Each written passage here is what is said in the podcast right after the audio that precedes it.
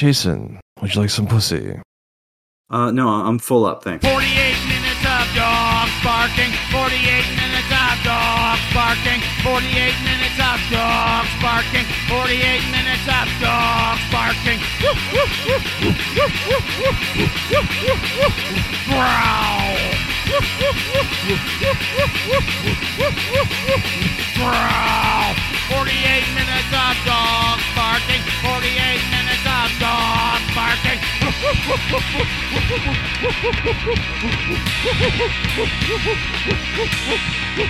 Feeling pretty good about that. Feeling positive, All right. Brian. I'm feeling Are positive. you, you feeling? You feeling COVID nineteen positive. Brian. But Uh, yeah, that's right. It's just been this has been a great, great week for me. uh, folks, don't get your booster shot when you probably have COVID. is uh is right up there as like don't put your hand on a hot stove. yeah. Don't drive in the standing water while it's raining. Like there's Solid just there's advice. these- solid advice. Um, don't stick your dick in crazy. Uh, unless you don't live there. If you're traveling, if she's got a Doctor Who tattoo, it's okay. If it don't don't shit where you eat. There's a lot of rules. I'm I'm I'm feeling really left out of this conversation. I, I'm you know I've been married for uh, I'm doing the math here 16 years, so I'm I'm a 16 little years, so you just really don't know the the ways of of the uh, the Bachelor in No. the year 2022. No, I've. I mean, I. There were a few of those rules established when I was a younger guy. Like we had heard the, you know, don't don't shit where you eat, don't you know, stick your dick in crazy. Those those generally haven't changed. But what was the one about the Doctor Who tattoo? Oh yeah, I um. I've Can you done- speak I've from done- experience on that? Is that something that you have? Uh, I've I've lived a life. I-. I- I understand that, yes. uh, so one time I was in Memphis, mhm. and this girl started chatting me up at this uh, dive bar, and um, the folks I was with were like, "Hey, we're." Going to another bar, like, hey, and notice you guys have been talking, and she goes, "Oh, I'll drop him off later," and I'm just like, Oh, really? Yeah, like uh, real smart girl, interested in a lot of the same art and stuff like that. But uh, I was, we were both drunk because the thing is, in Memphis, you can sometimes just bring your own booze into a bar. Oh boy. Um, I've, I've heard stories about this in different ways, but like, uh, like some of her friends that she was like shooting pool with, like brought in like a, uh, a thing of Franzia box wine, and I might have been Oh. like topping off on that. Um, First of all, always the mark of a quality person when we're talking boxed wine. You know right away. she i mean like i'm not this was a totally cool chick and uh, like we're we still follow each other on instagram still looks like she's a totally cool chick um, but uh, we get back to her place and um, god this is what a story this is to start a podcast with but i noticed she has uh, a dragon ball tattooed on her Oh boy. and I go, oh, uh, so do you have all of them? And she's like, yeah. And if you find all of them, you can. No, no. I kid you not.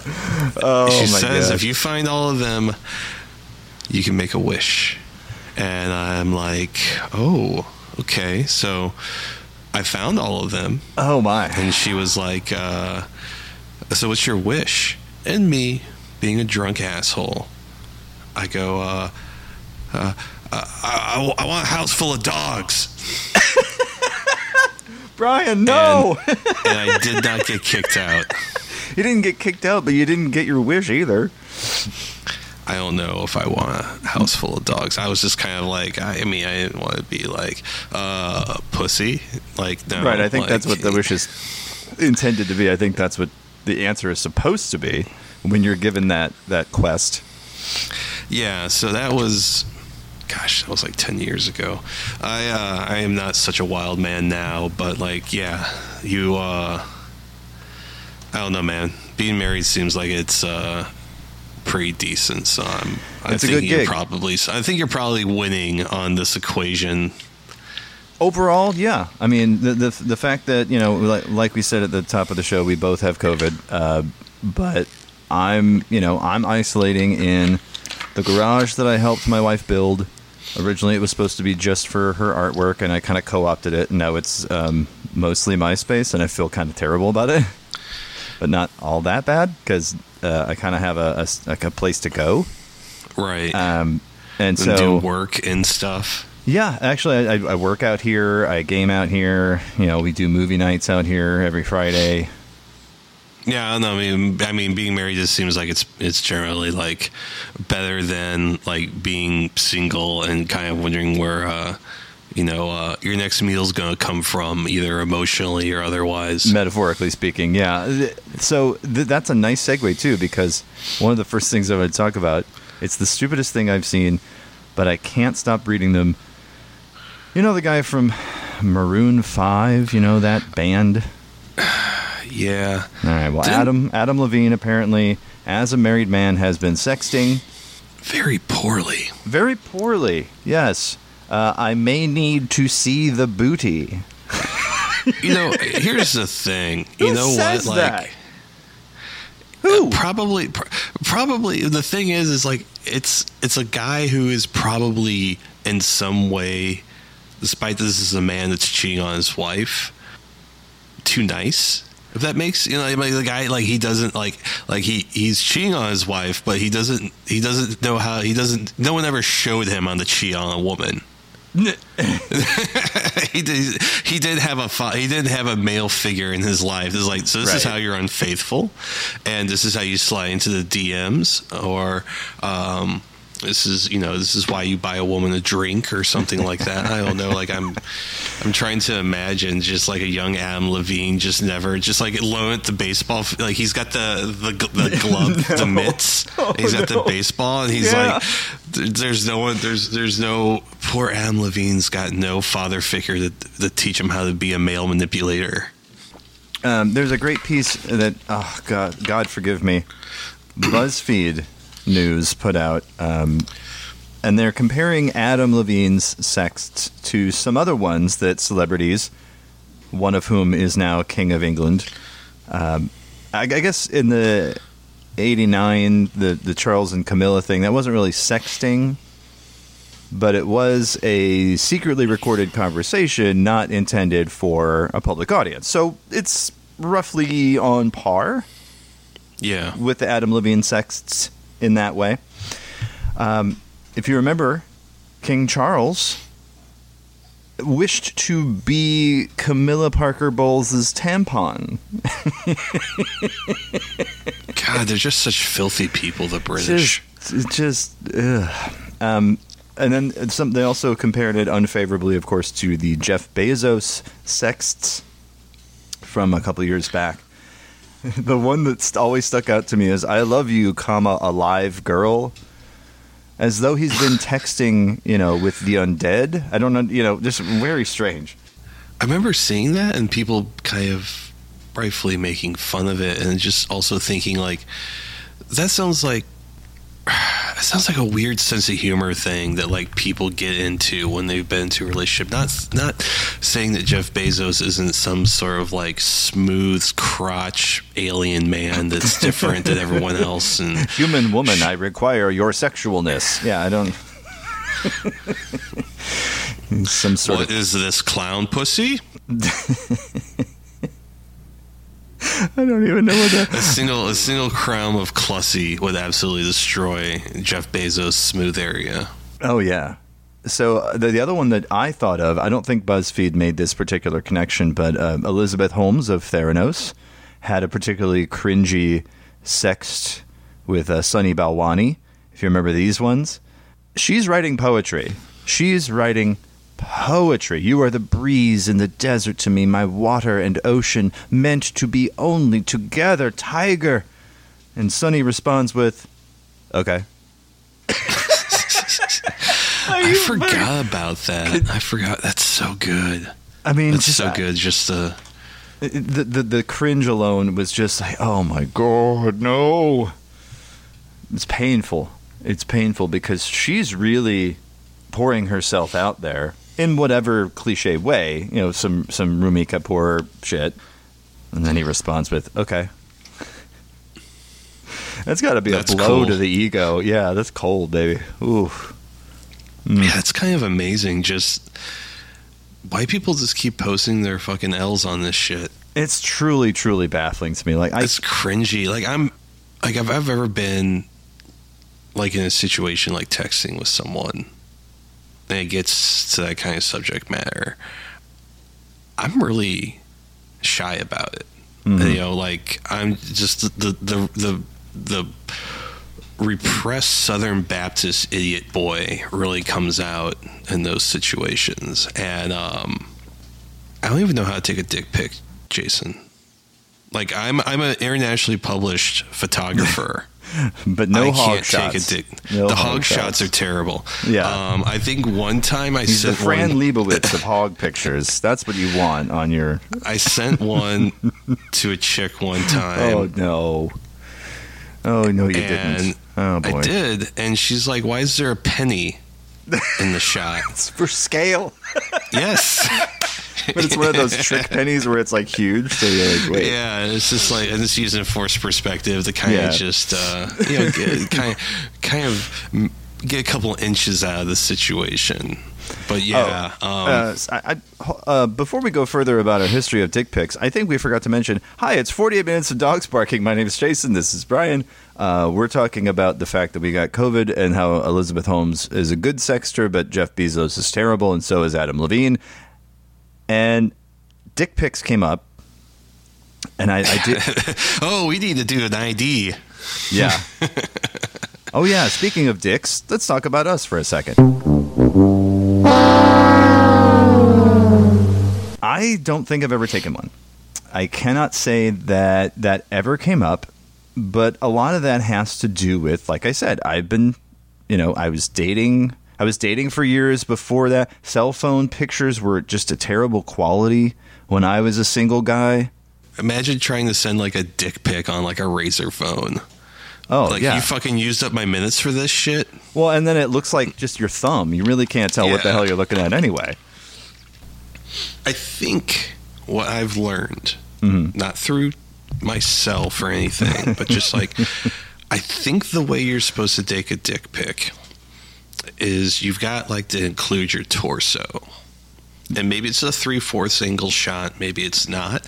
But I think uh, I think what really puts you in trouble is when it's like here is a gross fleshy penis with you know hard light from a f- camera flash on it, and then it's just like, and there's your dining table Yeah. or you know your your garden or something like the you really got to make it all about you um not just from your your your meatiness um Yeah, because I can't say like just aesthetically, like thinking about the aesthetics of what a dick pic like should just be. aren't good looking No, they're not, and so there's got to be. they, they all they like they all look like the dried squid at the at the Asian grocery store. no, the dried squid looks good to eat. I don't know about the other.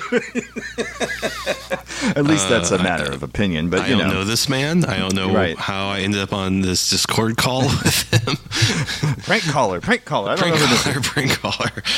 No, uh, the the dried squid I think looks fine, but that's just because I like dried squid. But I guess if you didn't like dried squid, or if you thought that, yeah, okay, I can see it. Just the the, the aesthetics of it for me really are that like it's a disembodied uh, hog, and there's just just it's just there, and it's like okay, that's great, Hog in space. hog in space, and. It's a nice deep cut, by the way. Hog in space. Uh, uh, Pigs in space. Anyway, dick pics are weird. Uh, it, the history of them is also very weird. uh, this is uncomfortable, like on a couple different ways. And it's like, why, as a photographer, I never did a lot of um, boudoir sets or anything like that. It's just like, Yeah. yeah, it's just this is this is awkward, and also like I got to touch a lot of raw bacon to make your bacon bra and shit, and this is stupid. Like fucking Reddit culture. I don't know. Reddit culture is terrible, but but that's a that's a good lead into my next thing because I was going to talk about talked a lot about gaming in the past couple episodes. Got to talk about Grand Theft Auto Six.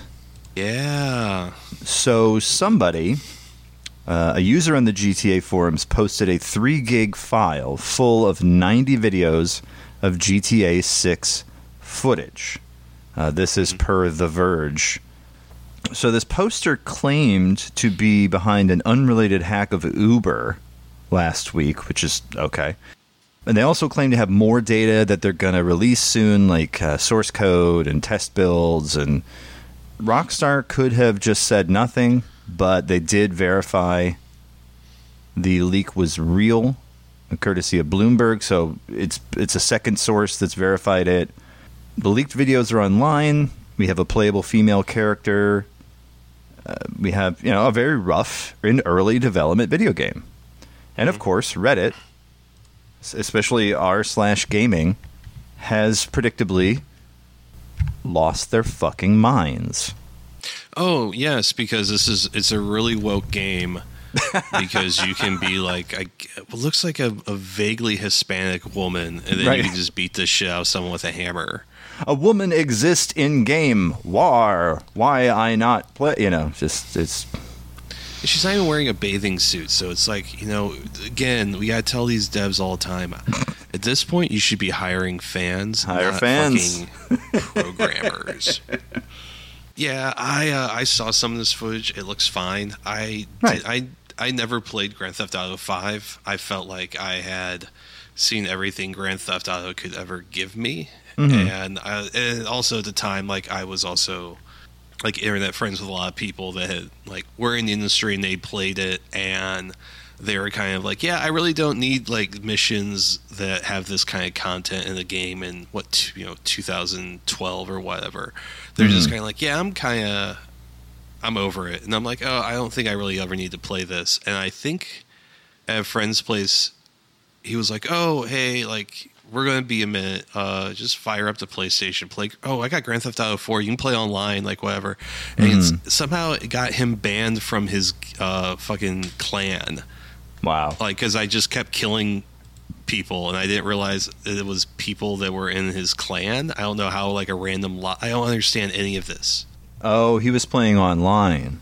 yeah Okay. Yeah, the online has always been something I just don't care about. But okay, the game's been in development. It's not at a state where it's ready for release. That's why this was leaked and not officially, you know, released by Rockstar. Mm-hmm. And there's a reason because it doesn't look ready to be released.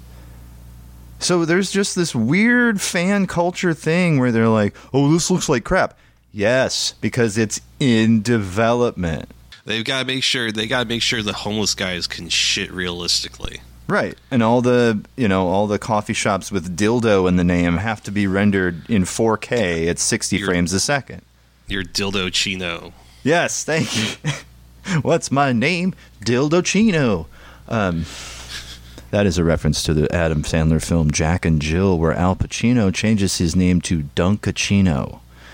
What's my name? Dunkaccino. Dunka Dunka Dunka Dunka Dunkaccino. wait that's what that's from Yeah. jeez that was like a movie when i worked at blockbuster It was the only reason to watch that movie, by the way.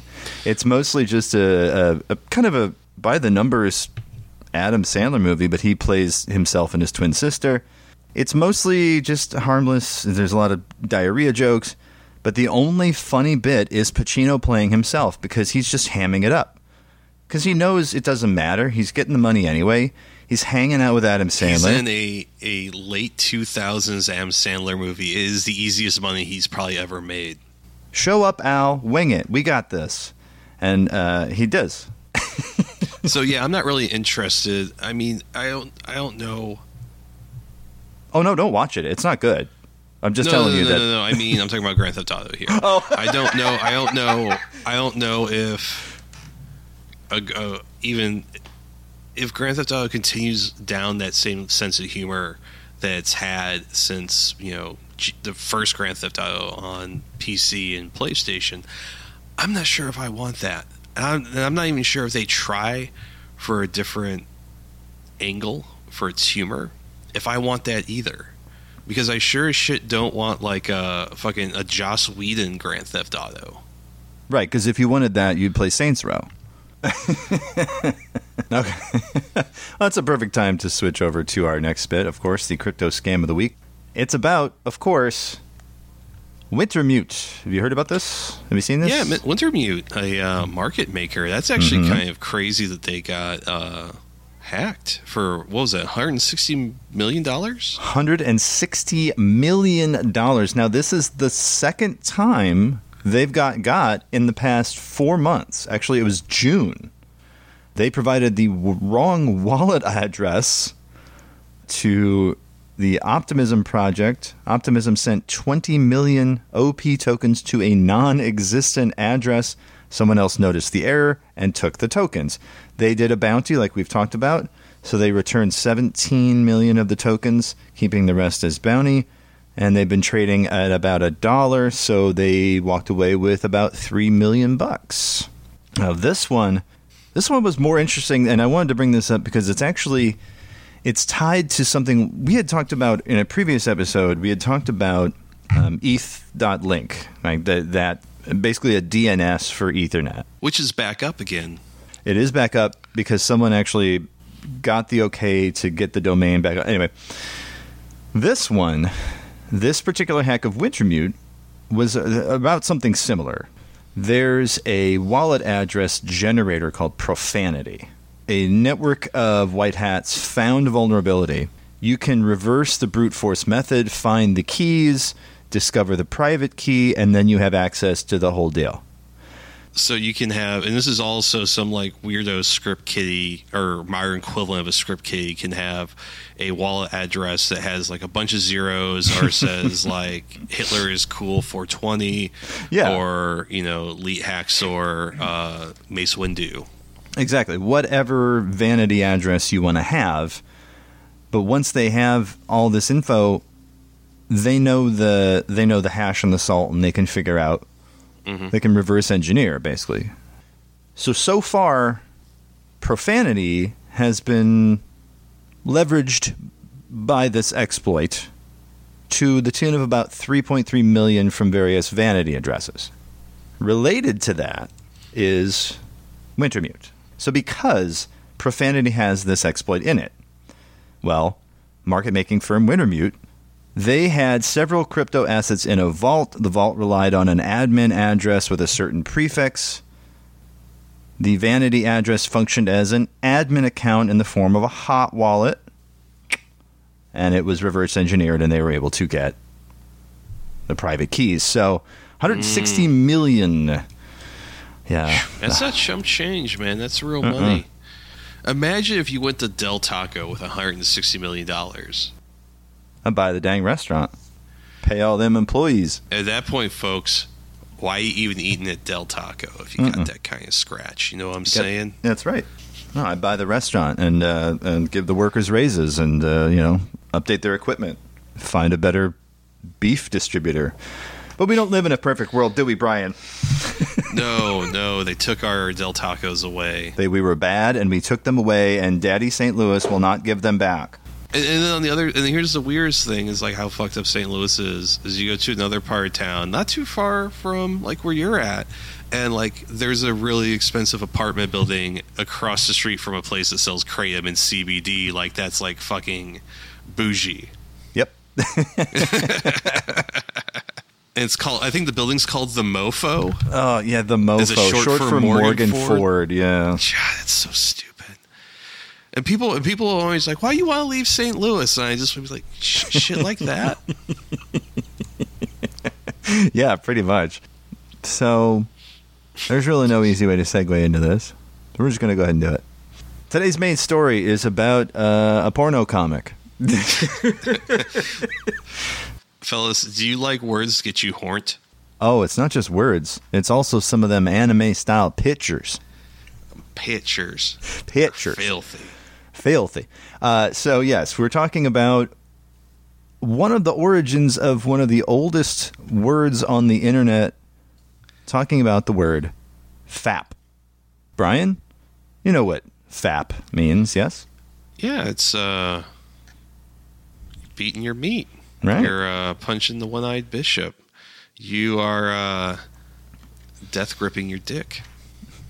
It goes, it goes, it goes, it goes, it goes, it goes, it goes, jacking it. It goes, it goes, it goes, it goes, it goes, it goes, it goes, it goes, guillotine!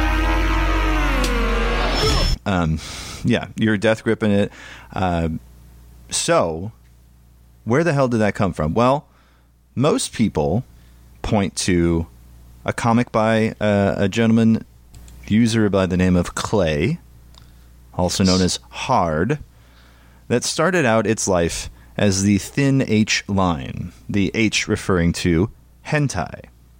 The thin H line started out as a bit of a riff on an existing comic at the time, a, a manga series written by Masahiko Kikuni.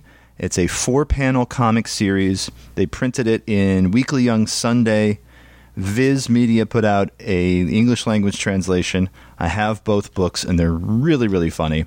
It's a four panel comic mostly about, you know, toilet humor. Uh, jokes about otaku culture, jokes about lolicon stuff, uh, really really sophisticated dick jokes. That's what I as far as like this kind of content, I would say the exact opposite of this is electric read.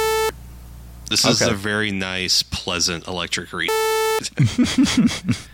Are you familiar? Or, am I speaking No. some of something you don't know about? uh, that uh, uh, no, what?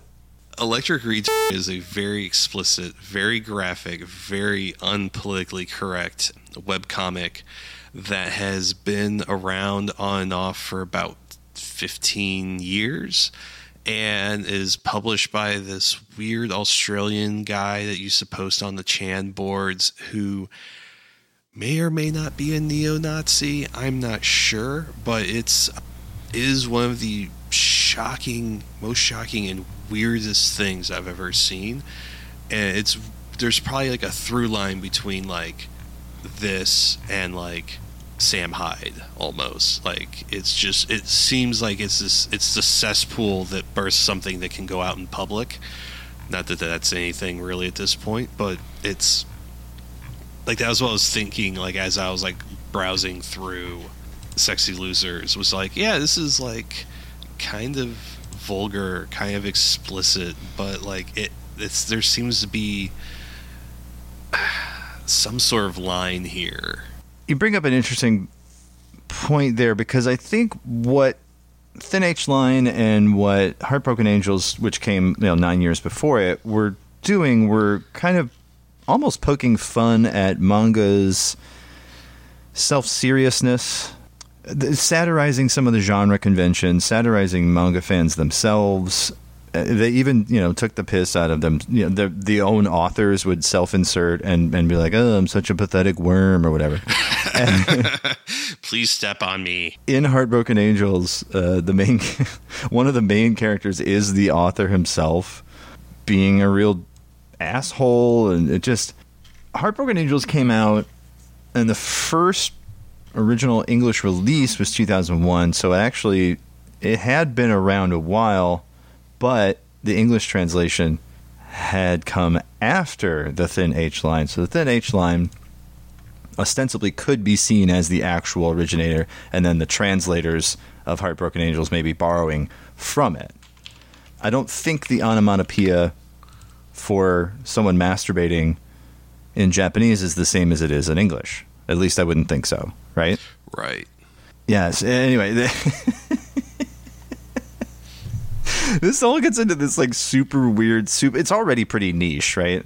Like it already has this built-in kind of like, okay, what the fuck are you talking about? So, two comics existed. One of which was called Heartbroken Angels. Heartbroken Angels, generally known for creating the term "fap" as an onomatopoeia for masturbation. Then the Thin H line used it and it became popular on the internet because Thin H Line is a webcomic. Most people probably haven't read Heartbroken Angels. That's probably not a thing. But the author of Thin H Line slash Sexy Losers, which is what the name they had to change to uh, for, for later. But there's so many weird stories and jokes and references, not necessarily that became memes themselves, but that are still kind of filtering through to the culture today. Okay, let me give you a, an example. Here's here's a running storyline from Sexy Losers. Kenta's horny mom. Kenta's mom has a problem. Her son is a stud. Kenta has a problem too. his mom's a babe, and it's not just maternal bonding that she has in mind. Now remember, this is 1999. Stepmom porn is huge today. but he plays it for these He, really was, he had first mover advantage. Yes, yes. You know, there's a there's a, a goof about she thinks the son is spying on her in the shower and is like taking her time and jacking off and, and the last panel of course is if she doesn't get out of the bathroom soon I'm gonna piss myself. So it's not always played as though the the, the son's in on the, the whole thing. It's very goofy, it's very vulgar and very funny, and I just I I recommend it if you got to go into it with like a with an open mind. Basically, jokes about fucking your mom, but they're genuinely funny. It's not like a Woody Allen thing. It's not betraying something of his own, yeah, his own neuroses or something. Yeah, it's not Portnoy's complaint. I don't think the individual. You said Clay. It's clay. Well, clay and hard are used interchangeably. When the strip changed from Thin H Line to Sexy Losers, the uh, author changed their name from clay to hard, but they're the same person essentially. I don't think they're like working out any issues through this. I don't think, not least in like the Louis C.K. Woody Allen kind of way, which makes it easier to read because it doesn't feel like there's any weird subtext going on here. Is the author's full name Clay Johnson? Because like when I was like looking up something related to the comic, I Mhm. got this Instagram page, and because like it's really hard, obviously like the Google shit sometimes. I was trying to Mhm. figure out like if this Clay Johnson and the art style seems similar. Like Hmm. Clay Comics. It could be uh, because they've. I mean, they've been around a while. like some Huh. of this line work looks really familiar. Like it's not bad. Like Yeah, it, it- it has a very familiar style. You're right because there's a a comic that was posted June 18th, 2017. Uh, Depression Comics really does have that old thin H line style to it. Boy, let me Mhm. let me dig into this. We may be rec- we may be discovering something live on the show as we go because boy, yeah, they have like a portfolio website. yeah, Yeah, the Clay Comics, and uh, it looks pretty familiar. Yeah, that's interesting. I'm a person who has been drawing web comics since 1997, which lines up because 99 is when one of the first Thin H line comics came out. We're doing a little bit of investigation here because something. All right, well, Clay Comics on Twitter did post once upon a time Sexy Losers number 4. So that that is uh, that is the very same. In the bio on Twitter at Clay Comics with an X in the classic 90s style. He slash him, I draw comics. I don't do NFTs. Yeah, baby! uh, the last thing we would want would be for a sexy losers slash thin H line NFT. I got our confirmation. yeah. So in the about page for Clay Comics with an Mhm. X, says, "Hi, I'm Clay. I draw. I don't know if I do it well enough to brag about it, but I do enjoy it nonetheless. A little bit about me: I'm originally from Canada, but I've lived in Japan since 1999." Probably my most well known work on the internet is Sexy Losers, which fizzled during a terrible bout of depression in 2005. Currently, I'm trying to rediscover my love for comics, and one comic I have been working on lately is Depression Comics, which is very cathartic for me. Well, there we have it. So we we have uh, we've kind of peeled back the onion a bit. So Clay's work uh, may have uh, been a, a a bit of an exercise in kind of diving into the darkness because there's some really grim, weird shit sometimes. There's an entire character whose um, in, entire storyline and, and reason for existing is to make necrophilia jokes. Shinji and the Suicide Girl. It's described on the website as the adventures of Shinji Watanabe, the man who loves his women the morning after, as in after they've uh, passed on. Oh yes, I've seen some of these before. yeah, this is And actually, one of the one of the images from this series, the smiling girl with the noose around her neck, saying, "Hmm, suicide should be a private thing."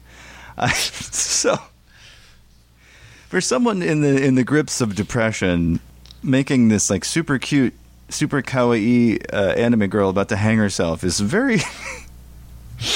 It's more telling than I think we realize. But it's also played for laughs.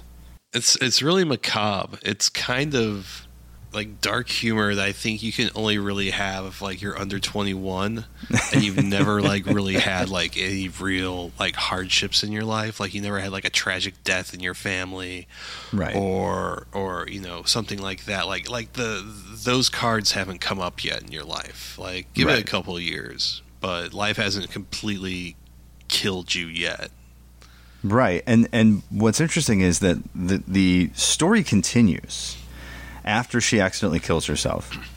So she's going to do all these these attempted suicides, and this guy keeps showing up there saying, "Oh yeah, well I'm going to have sex with you when you're dead," and so she tries to find different ways.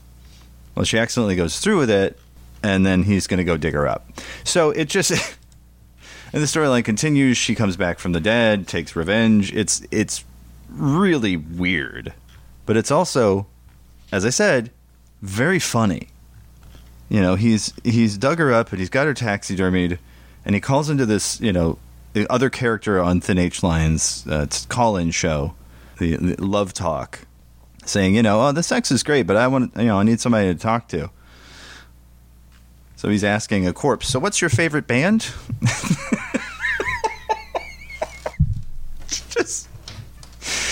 yeah, it's just so odd. It's it started as a four panel joke comic, but then it actually had an interesting story. It was very weird. It was a time when that kind of thing could kind of proliferate. Because I that was one of the comics. I mean, it ran for ten years, if I remember right. It went from ninety nine to two thousand nine or, or thereabouts. Oh no, I have one here posted of twenty sixteen.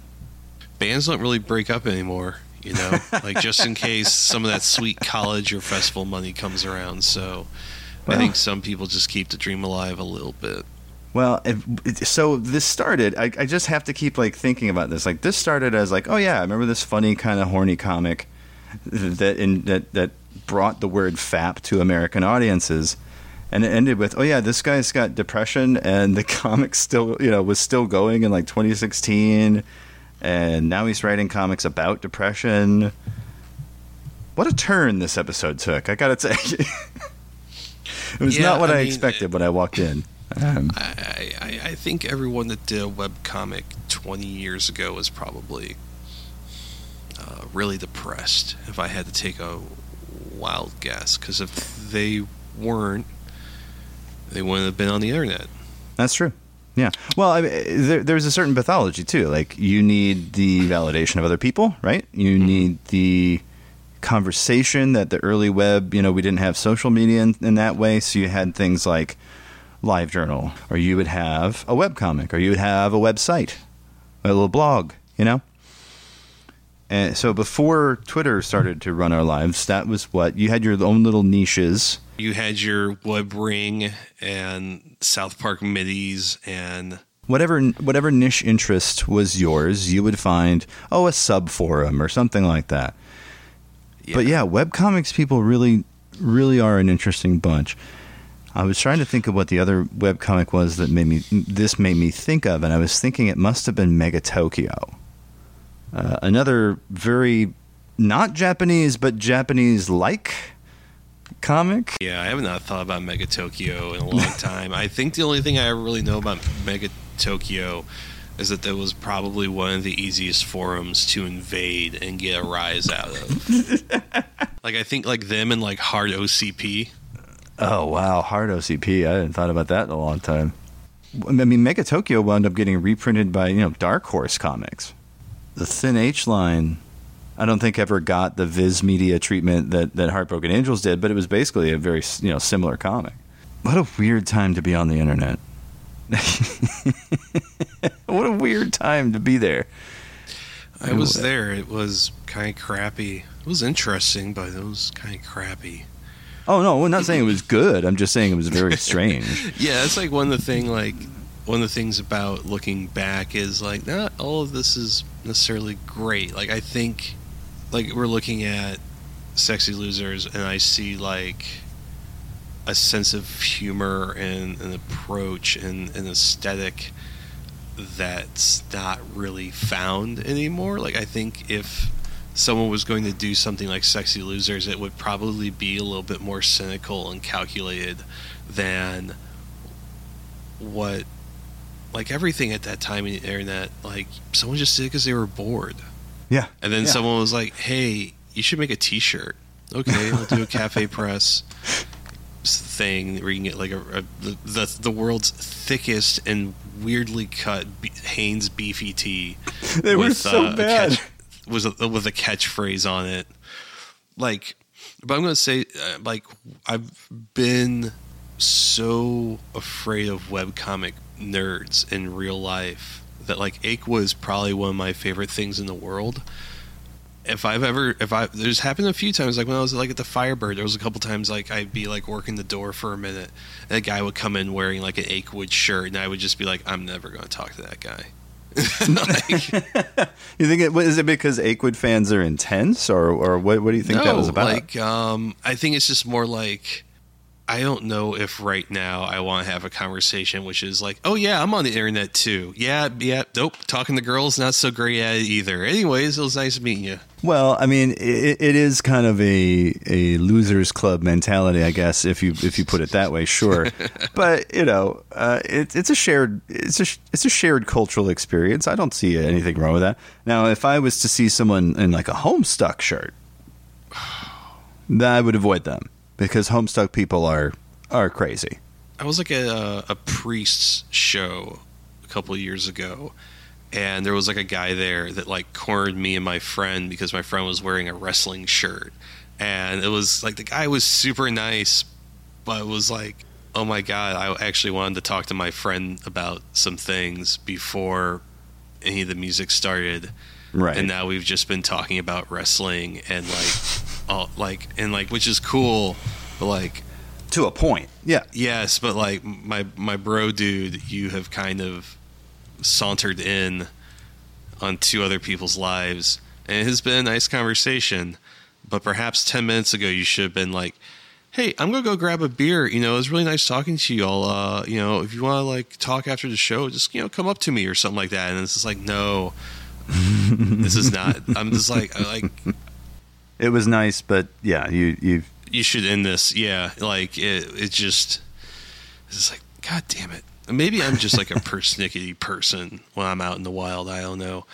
It's entirely possible. I mean, I, I do remember the first time I met you, you did kind of give off this vibe of "please don't fuck with me," which I wasn't gonna, but you know, uh, y- y- and I think that's a self-preservation thing. That's not a bad When, when thing. when was that? What was oh, that? oh God, I'm that was years ago. I don't I even mean, I know it was years was. ago, but I, I'm trying. I'm trying to remember how we met. I knew I met you because I was at the Firebird. Yeah, it was. It was definitely through the music scene. I, I think it might have been one of those things where I was, I was getting told by someone in the scene that I was terrible, and which was often. Uh, and no, I think you were shooting a show, and and, and I was uh, playing it. I think that's. I mean, that's probably the most likely, Probably just given where the time frames would have overlapped. But or maybe I was at the show or something. I don't know. But but there's definitely a the weirdos can sense each other vibe. You know what I mean? Like yeah, I'm like okay, like you know, you know, if, if too mu- many of us start talking at a point in time, the police are going to show up. right? Yeah. If you start really talking like we talk sometimes on this show, there's going to be some questions, Yeah. and you don't want it.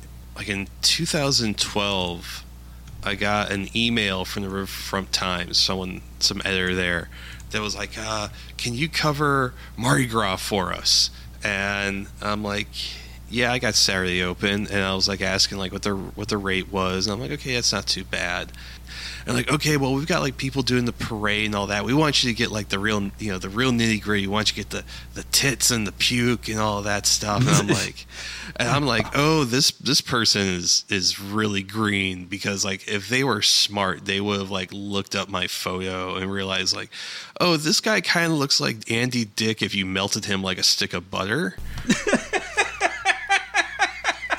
maybe maybe Like the wax, uh, the the the Madame Tussauds version. Yeah. the Madame Tussauds version of Andy Dick. Uh, oh no, the the wax Andy Dick is giving cocaine to Philip Hartman's wife. Oh, Phil, don't go to sleep. so like that whole entire day, like I got good, I got good photos. Don't get me wrong, because it's like Mardi Gras and like just like walking around talking with people, and uh, I got one photo of the saddest pair of like grandma tits outside out of a window, and I was like, oh, that was it. And Oh, was it's not, it's bad enough that they're sad, but then they're yeah. Oh it was it was not like yeah I've and I, I've done Mardi Gras a few times just like as like a, a dude and have not seen that much in the way of like tits or dicks it's usually like people getting in over their head with alcohol or other substances and sometimes it's kind of funny sometimes it's it's kind of scary what I remember most about that Mardi Gras in particular is this was this was the time when LMFAO was arguably the hottest thing in America. And I'm walking around Soulard, which is a neighborhood where Mardi Gras takes place. And I remember like one window being open and you'd hear like Party Rock Anthem. And then you would walk past that window and you would keep walking down the street. And as Party Rock Anthem got quieter in that window, you would then start hearing Party Rock Anthem coming from uh, like a couple blocks ahead of you down the street. And so it was just really just walking around neighborhood of everyone listening to Party Rock Anthem and like Sublime and shit. It was a really weird time. And I think, you know, we can move on to something else after this, but I don't know when I'll ever get to bring this up. But like I got there early. I got there like 10 or 11 in the morning, like right before the parade. And I stayed pretty late. There's like a bunch of like finance guys, like older dudes, like, and they're very nice, like, you know, Brooks Brothers, like winter overcoats and stuff, and they're all standing around in the circle, like, you know, like 10 yards from a, an alcohol tent, and they all got like cans of Four Loco. And this one guy I remember who probably was like probably the cool dude in the group of these old finance guys cracks one open. I think he had like a blueberry, and he takes a good drag and he wipes his chin and he just goes, "Ah, fuck, my kid can drink this shit. oh no. Ah, this is fucking terrible." And like all the other dudes start drinking it, and they're all commenting on like this is the worst thing, and like and people are going to be like, "Yeah, I've had Mad Dog, and this makes Mad Dog taste good," and that kind of shit. And yeah, it was wild. That is an interesting uh, segue because last time I had Mad Dog, I puked my brains out.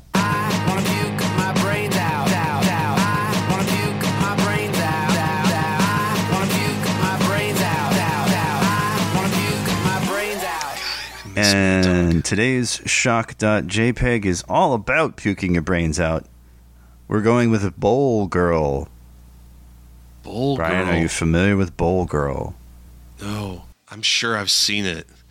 I'm sure you have. If you've seen a Shock Chan site or if you've seen a- you know a, a, a Shock site, it's probably one of those things.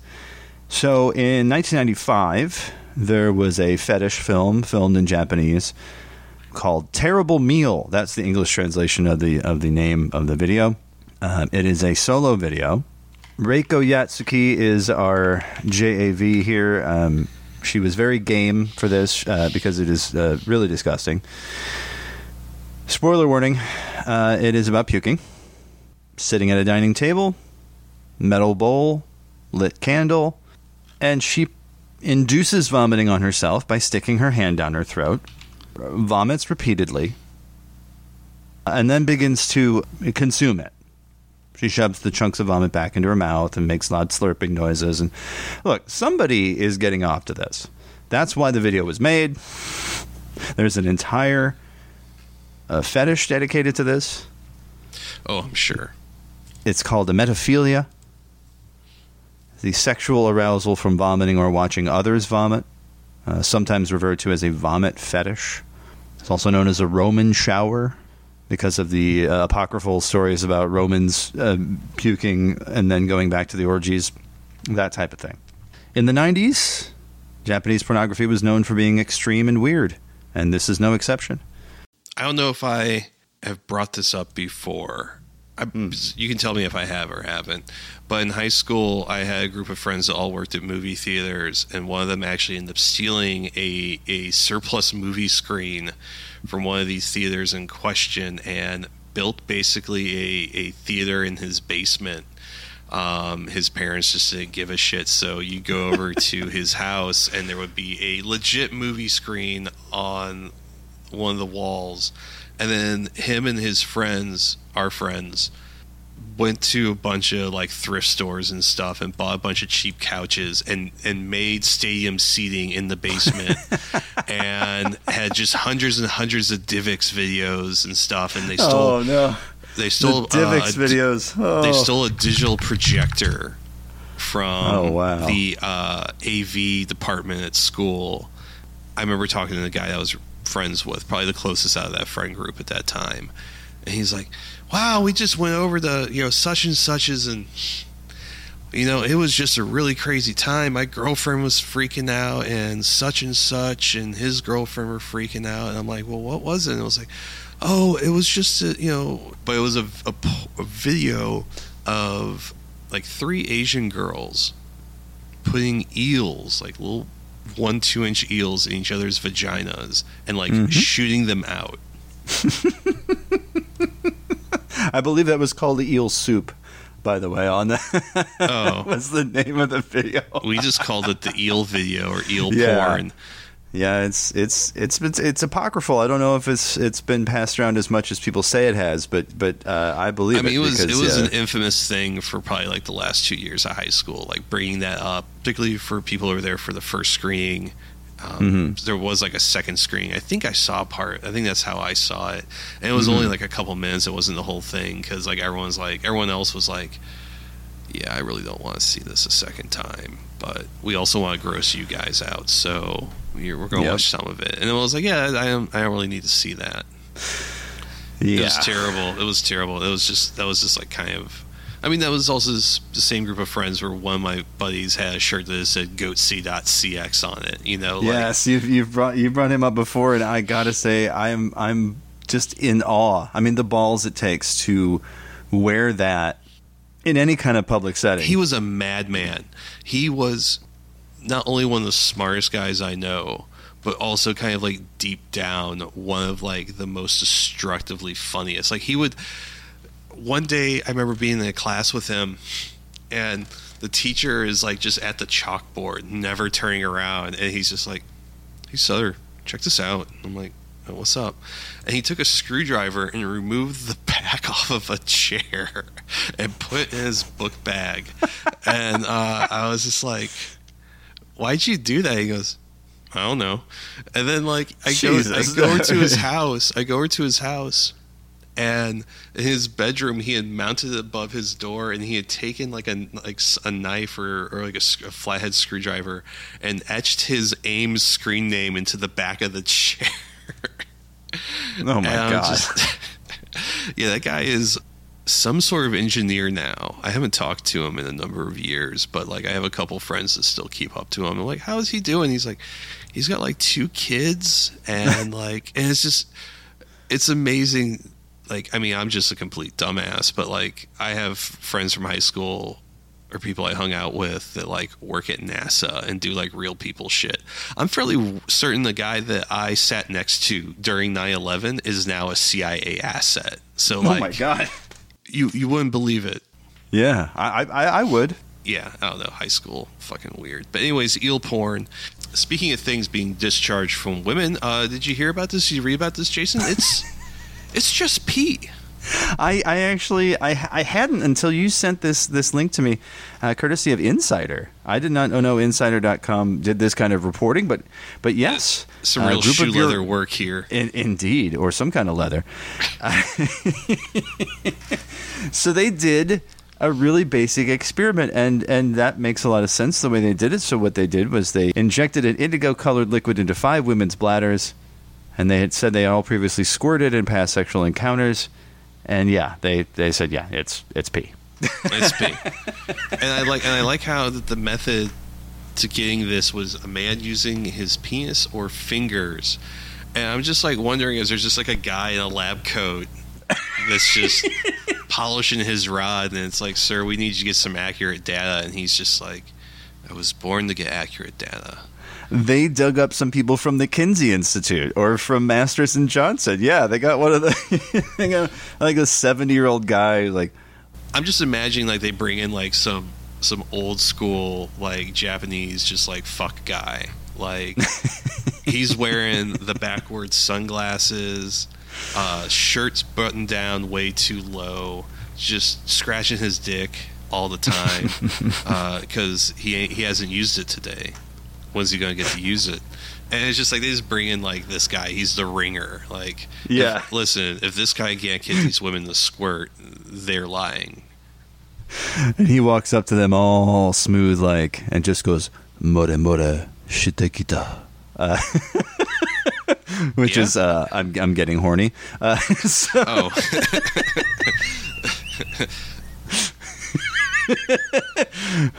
Saboteur. Uh, you know, just- all all the all the Japanese I ever learned was from uh, porno. So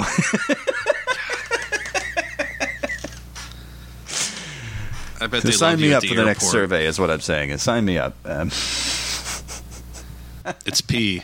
I mean, it's pee, folks. I could I could have told you from my own personal experience. Yeah, that's that's probably pee. Well, vomit, pee, eels. I think, I think the only thing we have left now is to do some aftercare and clean up a bit. So we're gonna do our You traditional thing at the end of the show called the breath mint. Brian, is there something that you've been watching during your isolation, during our uh, our mutual isolation? Watched a lot of things. Let's see. Let's go. Let's do a little rundown here. Let's do it. I watched. Hmm. I watched Wanted, which Oh. Bringing up my, my past employment at Blockbuster, that was a very popular movie when I worked there. Mm-hmm. And it was one of those things where um, it didn't look appealing. It look it was a it just look, it just didn't look good. But I'm sick. I have COVID. What the fuck else? I mean, like streaming media has nothing but a captive audience in me. so you know, I was like, you know what? If I don't watch it now, I'll never really know how terrible it is. And it was pretty dog shit. Um, it is uh, the dude that plays Professor Professor X in James McAvoy. McAvoy, um, yep. in this weird like like the the way that the story is set up is like this weird kind of edge lord this edge lord presentation that's like very sharp very quick cuts but also kind Mm-hmm. of feels like guys it's like a movie made for guys that like fight club but also thought the war in iraq was a good thing like that's the only way i can really describe it it's just like if you loved fight club but you hate your black neighbor this is the movie for you um Hey, Like, Morgan just- Freeman's just- in it. Come on, it can't be that bad. it- but like but he like it doesn't make it any better No, because like no. you i mean some of the action scenes are done really well all the car chase Right. stuff is really cool um whoever did like transportation on that and did rigging that Yeah. shit like that shit was probably the best part of the movie angelina jolie doesn't really do too much other than just be like uh, an object of male gaze she's in it enough to make you wonder why she's there Ah. Well, she's there to get the name on the poster. Nobody who knew knew who James McAvoy was at the time. And, and it's weird. And it's weird, James McAvoy, because like he's got to be young in that movie. Oh yeah. But but he's like, if you asked me how old he was, I'd be like, I don't know, thirty eight. Yeah. Like Yeah. like they could have had him playing like a kid in high school, and I'd be like, that's a thirty eight year old in in the twelfth grade. I don't know what he's doing there. The the police really should be doing something here. But but but the thing that got me the thing that got me was that like this movie's really stupid. It's trying to be deep, but it doesn't know how. It doesn't Yeah. have the language. It doesn't have the heart. Um, and then you find out that this this enclave of of old school assassins get their orders from a fucking loom. Okay, so I, I feel like I have to defend at least part of this because that's straight from the comics. I heard the comics are also dog shit. Yeah, they're known for being just um, inexplicable, and and that's because they kept a lot of Mark Millar's uh, stuff in it. That's why a lot of the movie had that. But also part of it is this was the English language debut from a a Russian film director. So he had done two movies before, which I really enjoyed, called Night Watch and Day Watch. Okay. But Night Watch and Day Watch also had the same problem of, oh boy, all the action is great. Everything else in between that is okay. You know, it was the same thing. Um, Night Watch, Day Watch, they're uh, part one and part two of, of, of this vampire story. There's, uh, there's much like in Blade, there's Night Walkers and Day Walkers. it broke all records in Russia and became the number one box office movie of all time, which of course was then broken the following year. But you know, uh, Night Watch itself was you know a big deal at the time. It has this kind of vibe of a Jean Paul Jeunet type of fantasy, the City of Lost Children. And I'm a big City Lost Children fan, so okay, maybe I gotta watch these movies. Yeah, definitely give Night Watch and Day Watch a shot just because of the way that they play with space and it, it, one of the early uses of CG to me in film where I was like, okay, this is what CG was meant to do, kind of enhance an action scene, mm-hmm. make it more interesting. But yeah, I mean, there's there's a, a fantasy psychobabble. It's about vampires, so there's all this rule setting and all that. Still worth a watch. But yeah, that was his English language debut. Was Wanted, and so it was him adapting an already kind of okay, mediocre comic and trying to ape other American film directors' styles. Because yeah, like you said, there's a there's a Fight Club vibe to some of the office scenes in the opening. There's some stuff pulled from Office Space. Mm-hmm. You know, which Mike Judge is not an exceptional film director, but he knows how to get comedy out of a scene. This guy didn't necessarily quite hit the mark on that. You know what I mean? Because Yeah, there, there's some moments where it could have been really funny, and it's just wound up being really overblown. So I get that. I get that. yeah, it's it's very tedious. I can't imagine I would have been any kinder to it in 2008 or 2009. Right. Um, but I did realize though at the time that was uh, Saturday, and so I was like really deep in my COVID era. And Right. my voice was very deep and gravelly, and I was just sending voice memos to my friends, being like, "Wesley, I need you to shoot off my dick and balls, Wesley." The loom said you gotta shoot off Get me Oh, from man. behind. Blow my my fruit basket straight off there, Wesley. In the times of the ancient warriors, you must absolutely destroy my dick and balls.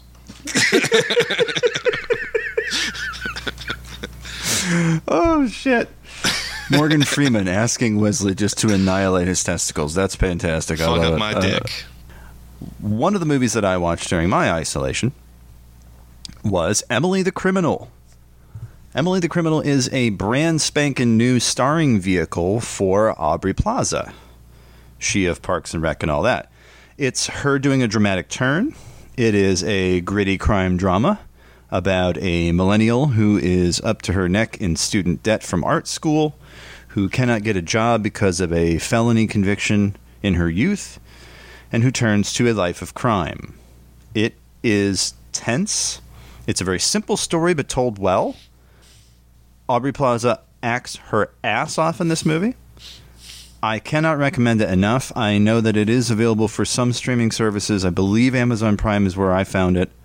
Starring and produced by Aubrey Plaza, by the way. So there is a vanity card in the opening of the movie that says Evil Hag Productions, which, of course, if you follow her on Twitter, her handle is at Evil Hag. So. Amazing. So, so this was a very much, um, you know, a, a a Aubrey Plaza vehicle. It was it was produced by and you know intended for, and like this is her her flick. Um, they did a brief theatrical release, but it came and went sadly because it's a small budget movie.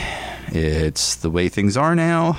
Um, it, you know, you probably only opened in like 200 theaters If that. If that. Yeah. Um, small screens, maybe. You know, some of the art houses may have it, but It's uh, it's totally weird to like go up on IMDb or Wikipedia now and look up a, a page for a current movie and, and seeing that like oh it had like a forty million dollar budget it made back 20 Mm-hmm. and you're like but this is this was like a top 10 movie last year yeah, I and then mean, you're like oh it probably made back all of its money like in streaming and direct to video and all that hopefully, Or- because I mean, uh, with a with a movie like this, you know, I mean, it didn't cost very much, clearly, because I mean, it was maybe four sets. And it doesn't look like they really had to build any. It looked like they were all kind of, you know, at, using what was already there. you know, just getting permission from the owners or whoever to shoot there. You know, small cast. There's maybe six people with speaking roles. You know, Sure. one of the one of the funnier running bits actually is that she has three roommates, all of which speak Japanese, and none of them acknowledge that she even exists. So you'll be walking in with like all this like stolen merchandise, and these three people are like sitting on a couch talking to each other, not even aware that she's even there. Um, it was like weird, and but yeah, it's it's this it's it's great. It's a little little crime caper kind of a a mini uncut gems, not nearly obviously on the level of that movie, but it's it's that kind of raw performance that that Aubrey Plaza. I haven't seen that from her before, and then because I saw that, I went on a bit of Aubrey Plaza uh, a binge there and watched the extremely horny movie The To Do List. Have you seen this film, Brian? I have not heard of this. So the to-do list, about a nine-year-old film. Aubrey Plaza, Bill Hader, Andy Samberg, kind of the same kind of crew. A lot of people that that all kind of work in the same melange around that time. So Aubrey Plaza plays a teenager going to college, and she has an entire list of sex acts that she wants to do before before becoming a, a college freshman. And so it's raunchy, it's funny, it's an old school kind of like um, kind of like a meatballs. You know, one of those movies where like we don't really see a lot of those anymore. And again, this was nine years ago, but still, like it, it feels more recent because it's got some more recent people in it. You got Alia Shawkat and uh, Christopher Mintz-Plasse. Like, if you name a, f- a funny person that's still working now, they probably were in it. Um, Clark Gregg and and Rachel Bilson, uh, Bill Hader. I, I, think I said Bill Hader before, but I like him so much. Um, it's just it's raunchy, it's funny. There's there's just, uh, but it's also in a weird way, it's it's that '80s teen sex comedy vibe, but make it earnest. Right. Because the character Brandy, you know, she's not just doing it to do it. Well, I guess she kind of is, but also like there's there's a, a bit in there about how she's also feels like she's missed out on all these teenage experiences because she was, you know, going to be valedictorian or, or you know head of her class or whatever it is, and uh, yeah, it's just it's you don't see sex comedies with a cast like that of mainstream actors anymore. You may see them; they may still be around, but I don't really see them in that much of it because like we had American Pie that was in the '90s. You know what I mean? Like the last. God, what was the last teen sex comedy I can think of? Maybe I feel like the Good last, Boys. Maybe. Was yeah. it Good Boys? Because it was the Well- preteens going around trying to get laid, right? Yeah, I think I think for me, like the last one was probably like I think really good one was um superbad. Superbad, yeah. That was oh man, what a star vehicle that wound up being. And Christopher Mintz-Plasse is in both of these uh, in in the to do list as well. Let's You see. know, you know, I'm just gonna since we're talking about movies, I'm probably just Yeah. gonna keep going back to the blockbuster well here. When I worked at Blockbuster, yeah, there was a movie of a similar concept that came out. Now, Blockbuster in 2009, 2010 was really on the ropes. And sorry, I'm a little bit of a Oh, no. Hugh cow here and I'm producing throat milk. Um, Ew. Oh God. I'm keeping that by the way. That's staying in, but that's gross. sorry. So, I mean, I am too. 2009, I'm just 2009 2010 blockbuster pretty sad scene the store that i worked at didn't always get the best stuff so we got like Mm-hmm. all the weird transformer knockoff movies transmorphers. Yes transmorphers All the there was that movie there was that movie that yeah. was like called like 10000 bc or whatever so there Oh, was a yeah. knockoff called like 1000 bc or 100000 Yeah. like just like just Oh. just just shit that was just changed enough that the lawyers couldn't get involved or didn't or it wasn't worth getting involved And there There's a was whole production company that does that stuff, and they're called Asylum Pictures, and their their stuff is the most awful, but also It's yes, like a I've curio. Seen, I've seen more than a few of those. But like, didn't Asylum also do like Trick or Treat? Or am I thinking? I want to say so, but that that may also be full moon. Okay, Um, who knows? Um, but like there was like some, but some we were still getting like some of the the indie darlings like um, like Trick or Treat was one of them. Uh, we got Doubt. Um, you know, I'm, I'm I'm kind of blanking at what what the indie darling movies were, but but trust and believe it was the kind of job where if someone brought back Gattaca and I saw a new scratch on it, I would probably tell them off. Yeah, Um, because Gattaca is a great movie, and you should watch it if you haven't. Yeah, I caught a kid one time trying to steal, through, like putting shit in his backpack, and then like this dumpy kid from the middle school, like you know, like you know, fifty yards down uh, Lindbergh, and uh, and I'm like, what the fuck, kid? And we open up his book bag, and one of the fucking movies he's trying to steal is The Constant Gardener.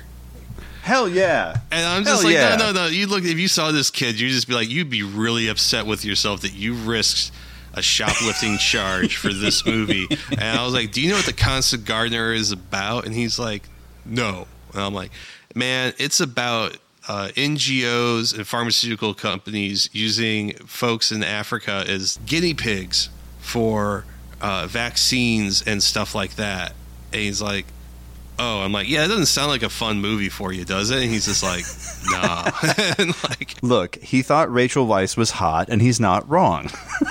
I mean, it's not a bad movie, but I'm just gonna say probably the average like eighth grader in North County, St. Louis in 2010 is not going to be.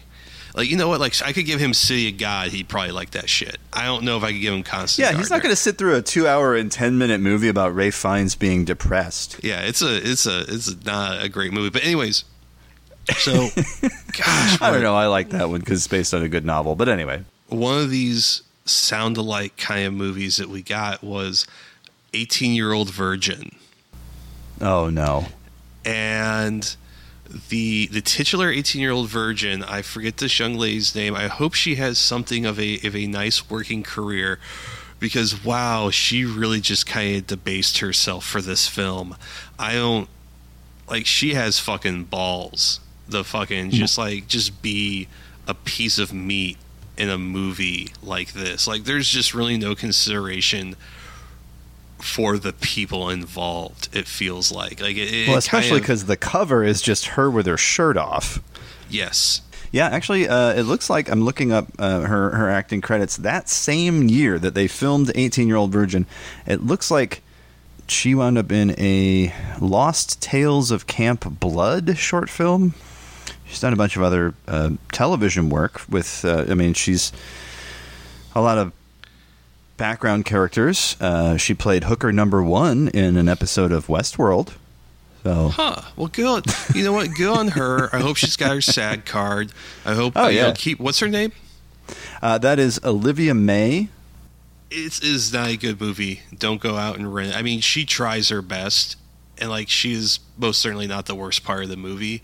I think I would imagine that she's let down by the script and or editing and or everything else. I was going to say. I would say. I think everything else is what's terrible. Right. Um, because I was like, because gosh, that movie came out 10, 12 years ago, and I just remember being like. I- When I think about that movie, which is very rare, but I'm just like, because I just like, because it was just like one of those things. Like, yeah, why, di- why did it take so long for someone to come out with an 18 year old virgin movie? Like, it was right there. It was right. You, you stupid Hollywood.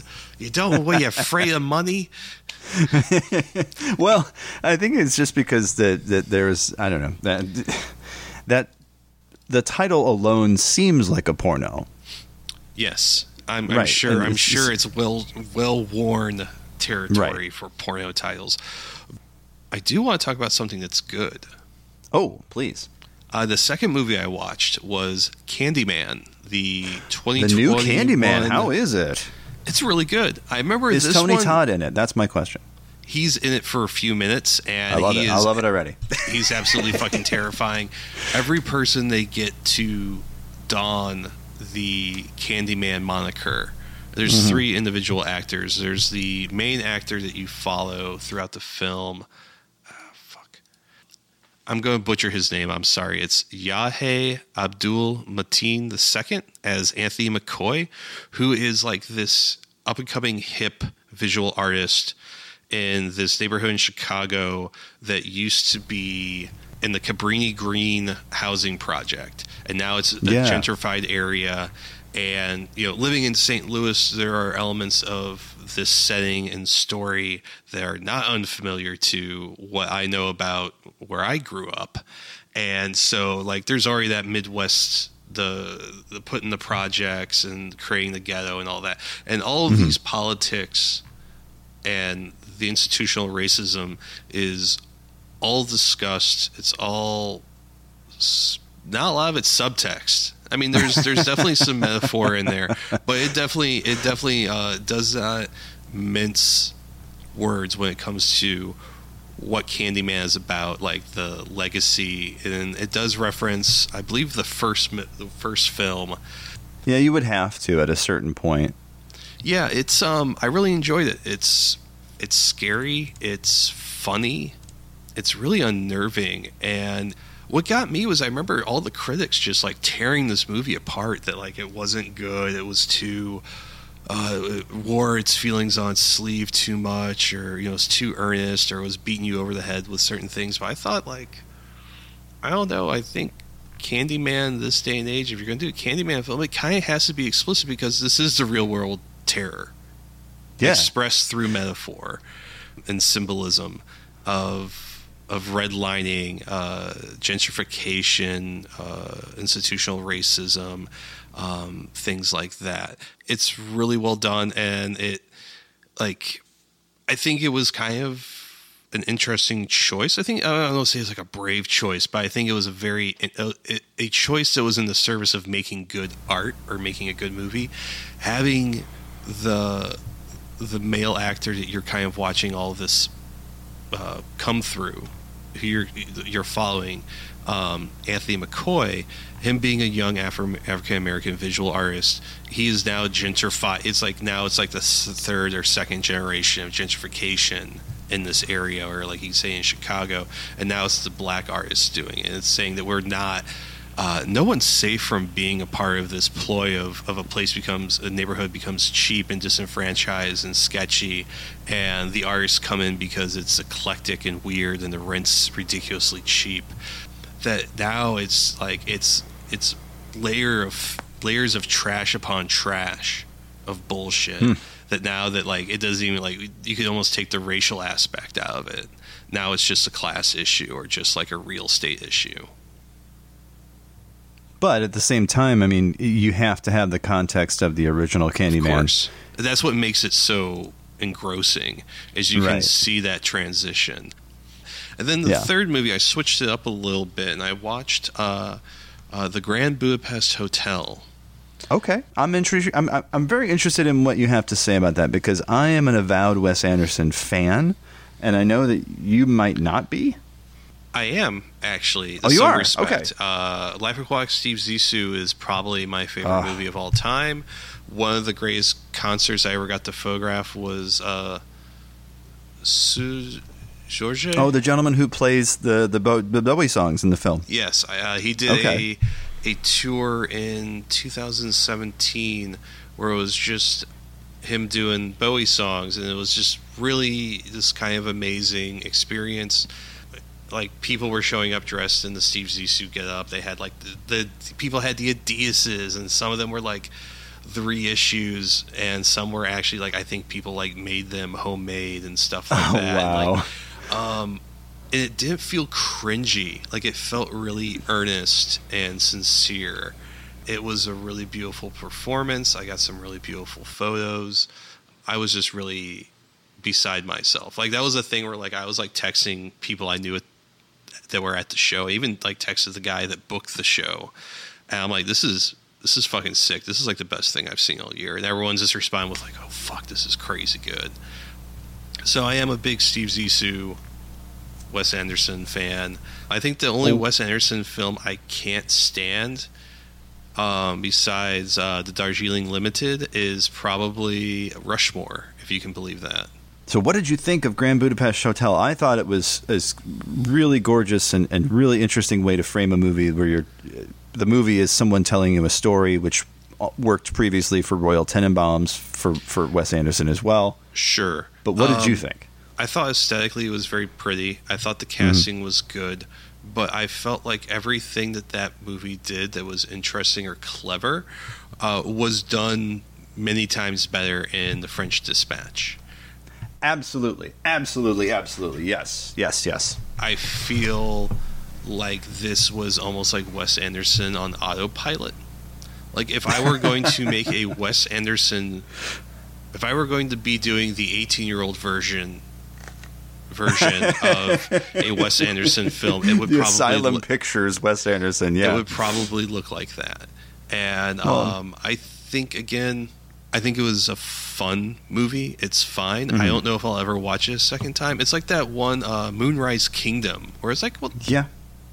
Grand Budapest Hotel. I've been putting that off for almost ten years now, and I it was okay. Um, Yeah. and then I decided to watch Nightmare Alley, Mm. the uh, Guillermo del Toro film. Uh, Guillermo del Toro remaking 50s movies. He could do it for the rest of his life, and he would never run out of stuff to do. He wouldn't, and I thought this was a fun movie, but it was also it kind of felt like one of the Wachowski sibling movies that like no one's ever going to remember.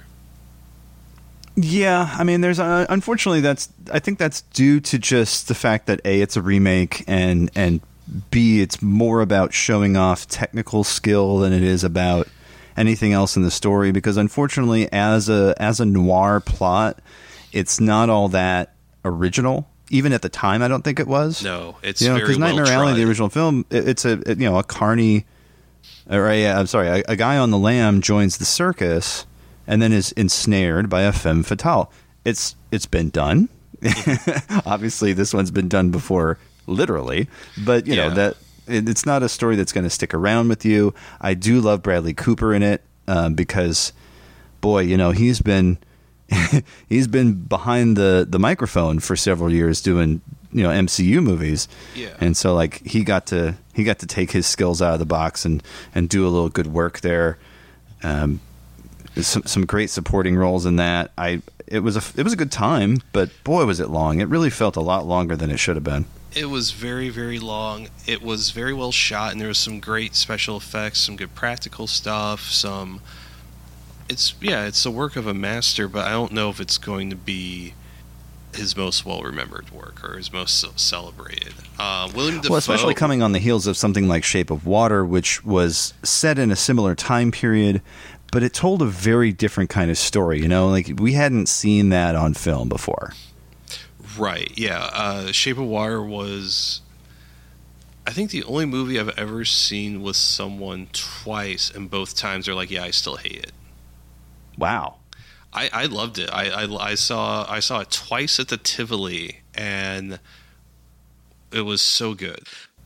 Anyways, William Dafoe speaking like an old time carny was great. And, Oh, you yeah. know, I'm sure he loved wearing those old timey baggy pants so it didn't suffocate his uh, apparently huge hog. Oh, that's right. He's got a hanger, don't he? I had forgotten about that. It wasn't like Antichrist or something where they had to bring in like a stunt cock because they're like, no one's going to believe that's William Dafoe's real penis. According to Lars von Trier, yes. According according to the director of Antichrist, yeah, they had to.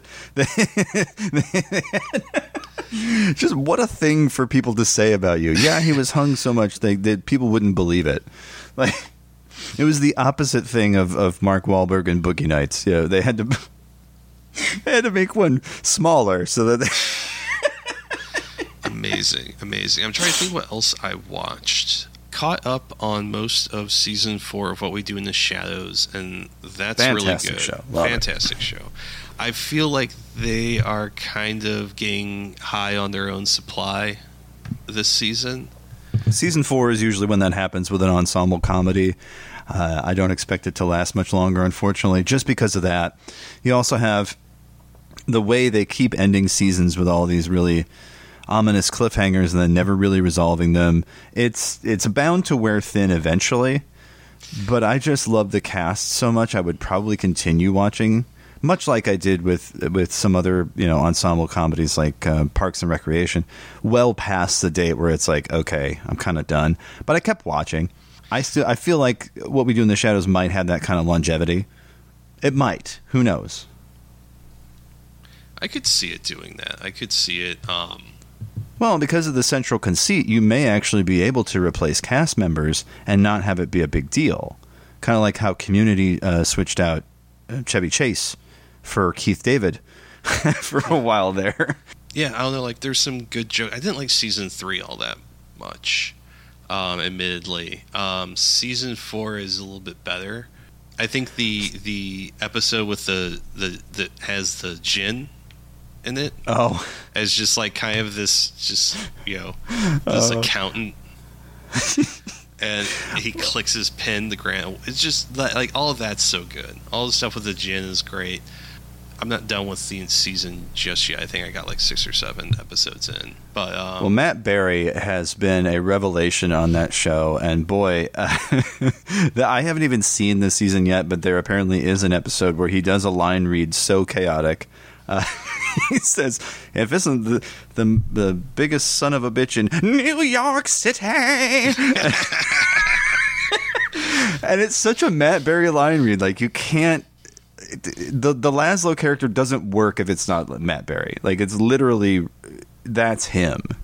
That's his character. yeah And so maybe maybe we can't swap out Matt Berry, but man, everyone else could probably be be replaced. Maybe not Nadja either. Uh, she's such a skilled actress in, in playing that in playing Yeah, that, that level of, of frustration and like all the men in her life are idiots and yeah no it's it's it's still fun but i don't know if i want to watch five more seasons of it we need to talk about this because i think i actually have one up on you when it comes Oh? to this the cyberpunk 2077 anime edgerunners Oh, Edgerunners.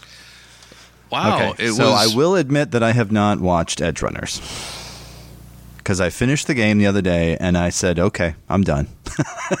me who simply refuses to play the game enjoyed this anime thoroughly so that's Studio Trigger, correctly? Uh, Am I am I understanding that correctly? Okay. yes because they made one of the most bonkers, flat out, weird ass animes of all time, Kill la Kill.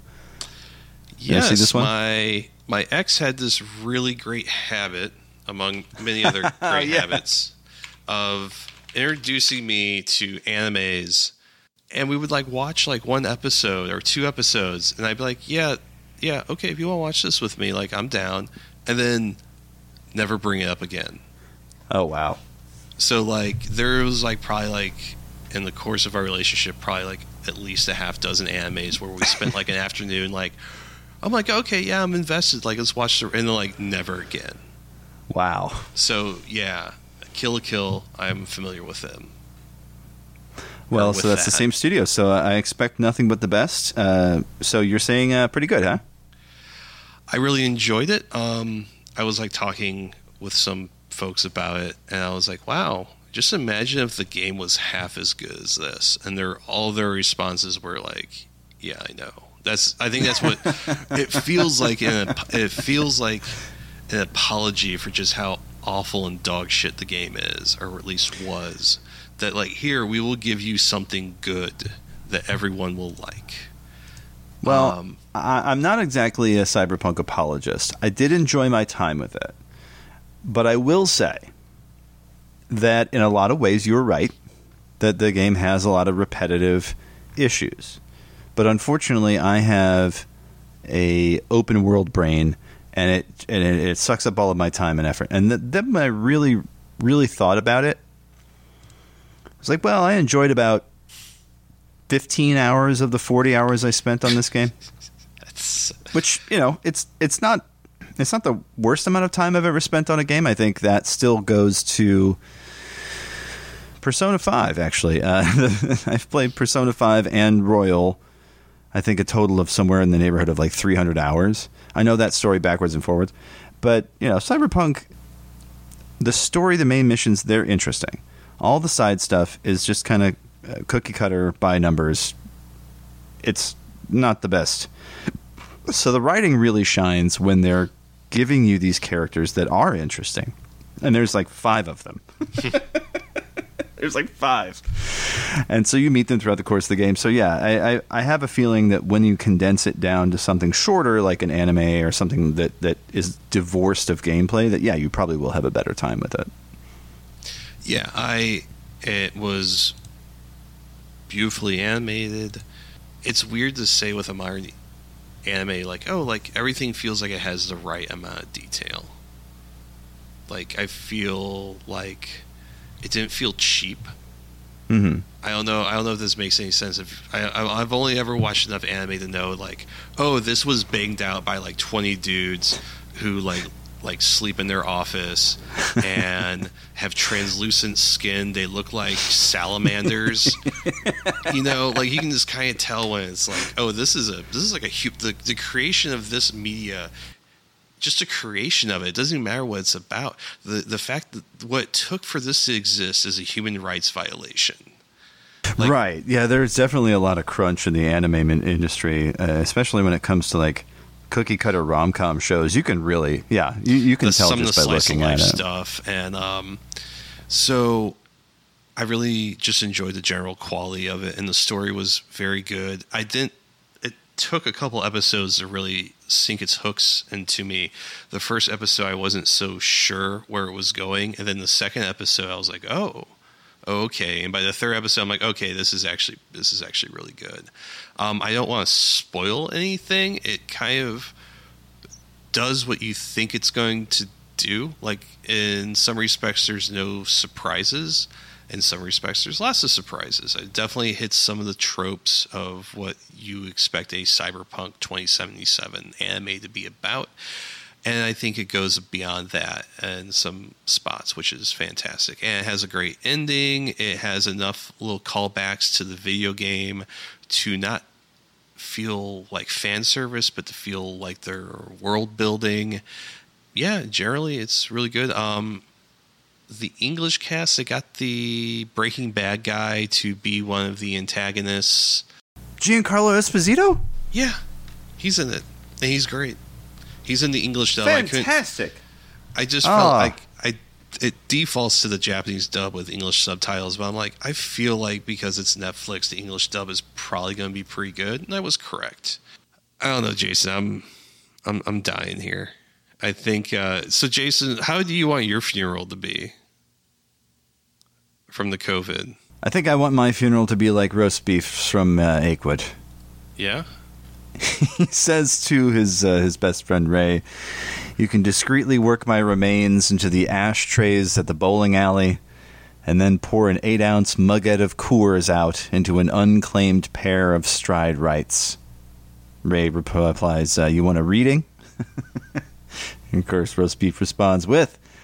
I would like a huge, sassy black woman to point at a portrait of me and exclaim, Fuck this guy. And then, right on cue, 13 ugly children roll gutter balls.